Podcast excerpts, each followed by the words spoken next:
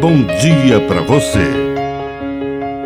Agora, na Paiquerê FM, uma mensagem de vida. Na palavra do Padre Dirceu Reis.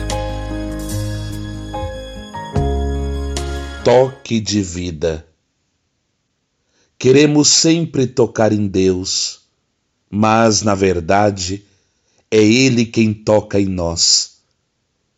Na vida de Jesus, há um episódio que mostra isso claramente, quando aquela mulher que sofria de uma hemorragia há muitos anos e era considerada impura e ficava envergonhada por causa disso, aquela mulher pensou no seu coração: se eu tocar, nem que seja na orla do seu manto, ficarei curada. Muitas pessoas se esbarravam em Jesus, mas essa mulher o tocou com fé. E Jesus reconheceu este toque e, inclusive, disse que uma força saiu dele. É possível esbarrar nas pessoas e até mesmo em Deus, esconder-se dele dentro de uma igreja, durante uma celebração.